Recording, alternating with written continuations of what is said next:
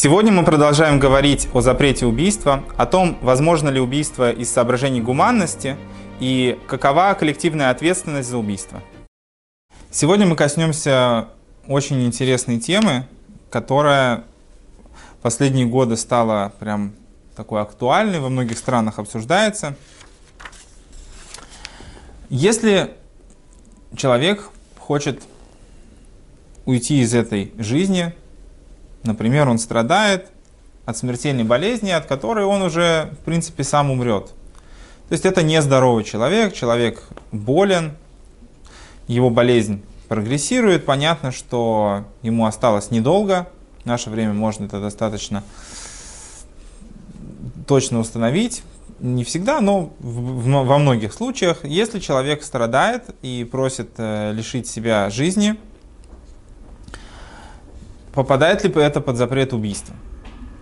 Тора говорит нам, что да, это попадает под запрет убийства, то есть никто не вправе лишить другого человека жизни, даже если он сам скоро умрет, даже если есть какие-то причины в виде страданий или еще чего-то.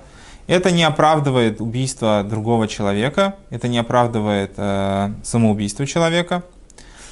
Поэтому человек, который находится при смерти от болезни или от какой-то тяжелой травмы, запрещено что-либо делать с этим человеком, даже трогать его, если это может привести к тому, что это ускорит его смерть. То есть не только совершать действие, направленное на ускорение его смерти, нельзя, но и даже э, совершать действия, которые в данном случае случайно могут к этому привести, человеку нельзя. Это касается просто того, чтобы трогать этого человека. Если человек совершает какие-либо действия для того, чтобы продлить жизнь этого человека или облегчить его страдания, понятно, что это все можно делать, потому что это как раз действия, направленные в обратном направлении. Врач вправе предпринимать любые действия, направленные на спасение человека, даже если в результате этих действий, к сожалению, человек может умереть. Тем не менее, если это в данном случае облегчает его состояние или как-то продлевает его жизнь, врач э, вправе это делать.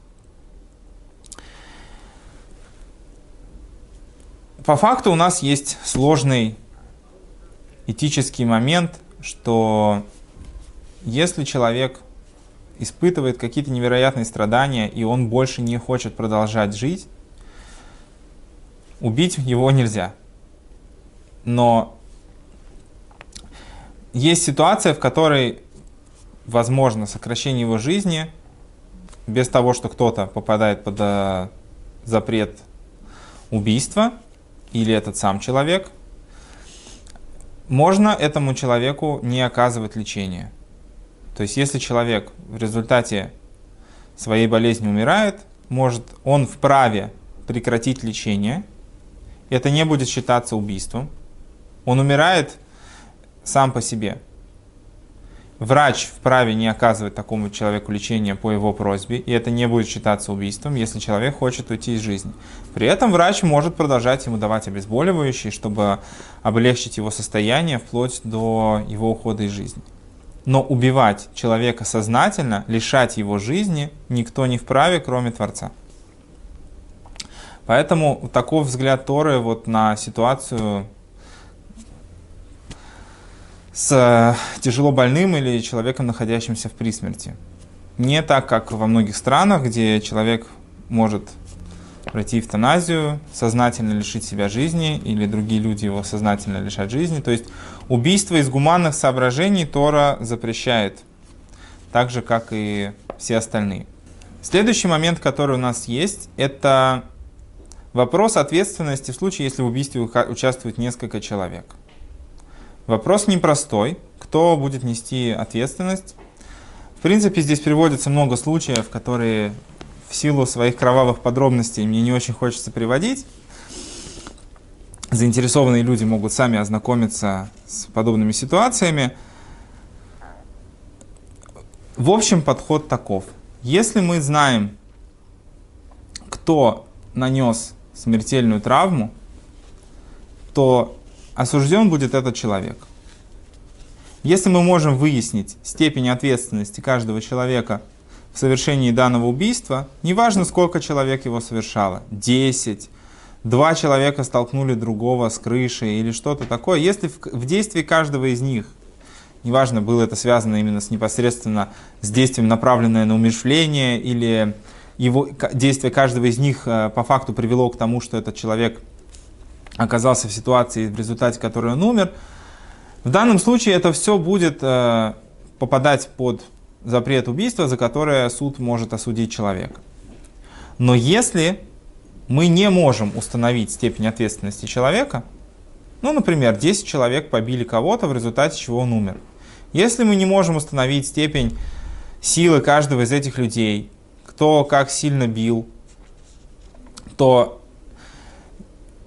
в данном случае, несмотря на то, что все эти люди будут ответственны перед Богом, суд не вправе осудить никого из них на смерть, потому что по факту мы не можем установить, кто из них реально виновен в смерти этого человека, а кто нет. А в случае сомнения всегда трактуется в, в пользу жизни. То есть единственный истинный судья, который может установить обстоятельства этой ситуации и вынести справедливое решение, в данном случае это только Творец. А земной суд должен судить, основываясь на тех вещах, которые можно установить, на свидетельских показаниях, на каких-то реальных э, фактах. В случае отсутствия таковых или в случае сомнения суд не вправе использовать свои догадки и домыслы для того, чтобы вынести решение об э, умершлении того или иного человека.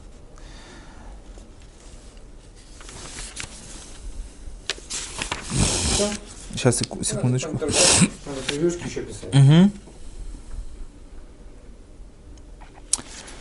Еще один интересный аспект э, в связи с запретом убийства касается такой ситуации, что, допустим, суд осудил какого-то человека на смерть, пришел другой человек и убил его до вынесения этого приговора. По факту, если человек убил другого убийцу, допустим, есть человек, который убил кого-то, еще до вынесения решения суда, как, допустим, какой-нибудь родственник решил ему отомстить за это и убил его. До решения суда этот человек будет считаться убийцей, таким же, как был первый. Человек может быть убит только по решению суда. Суд убивает не из-за своей кровожадности, не по каким-либо другим причинам. Единственная причина, по которой суд может умершить человека, потому что Всевышний, тот, кто дал жизнь всему живому, дал суду право вершить подобные дела для того, чтобы человеческое общество могло выстроить э, нормальную систему ответственности за преступления, и в результате этого общество, в котором будут существовать четкие границы и рамки для комфортного существования всего, всех людей. Если человек убил кого-то до того, как суд вынес его решение, если это был суд, который должен был осудить человека на смерть за одну из семи заповедей, кроме убийства, то первый человек тоже является убийцей. Э, то, то второй человек тоже является убийцей, потому что убил до решения суда. Если же это был суд по поводу убийства, то если человек, которого убили до решения суда, по суду в итоге был бы осужден на смерть, то человек, который его убил до решения суда, освобождается от наказания. Если же его суд оправдал или дал какое-либо другое обоснование его действиям, то тот человек, который его убил, тоже будет считаться убийцей. То есть человек до решения суда не, ну, не вправе лишать жизни кого бы то ни было. В любом случае, э, человеку запрещено убивать кого бы то ни было, вне зависимости от того, до решения суда или после решения суда, даже если это человек осужден на смерть, человек должен быть лишен жизни, если так сложились обстоятельства, только по решению суда. У, каж... у какого-либо отдельного человека нет права вмешиваться в это и лишать другого жизни, даже если решение о смертном приговоре было вы... вынесено судом. Несмотря на то, что за большинство за э, нарушений мы находим наказание смертная казнь или по решению суда, или по воли небес, по факту в большинстве случаев идет речь, во-первых, о строгости запрета. Мы должны понимать очень четко границу того, что человек может делать, и того, что человек не должен делать. По факту выполнение всех этих э, законов, наверное, возможно только в, в более лучшем мире, где большая часть людей будут соблюдать эти запреты, потому что в случае, с, например, с текущей ситуацией, очень сложно было бы осудить человека на смерть по законам Торы, потому что для того, чтобы его осудить, наверное, потребовалось бы много обстоятельств, которые сложно выполнить. Во-первых, нужен суд, состоящий из э, людей соответствующего уровня. Во-вторых, нужны были бы свидетели, которые сами по себе соблюдают эти за, за, э, законы. Нельзя же доверять человеку, который сам нарушает все эти запреты, если он обвинит кого-то в том, что тот человек кого-то убил. В таком случае суд не может ему доверять. Поэтому эти законы, они написаны для того, как все должно быть. То, к чему мы должны стремиться. Не в плане того, что мы должны дойти до того, чтобы убивать кого-то, а в плане, до того, э, в плане того, что мы должны четко осознавать, до какой степени распространяются запреты убийства и какова строгость ответственности за каждое конкретное действие, чтобы, стремясь к тому, чтобы не, никого не убивать, создать, наконец, идеальное общество, где смог, все смогут жить в гармонии. Чем больше человек будет осознавать, что даже за какие-то действия, которые ему кажутся незначительными, он по факту будет э, виновен и осужден на смерть э, либо судом земным, либо судом Бога, это отвратит его от того, чтобы совершать подобные действия. В итоге меньше людей будет убито, и всем от этого станет только лучше. Спасибо.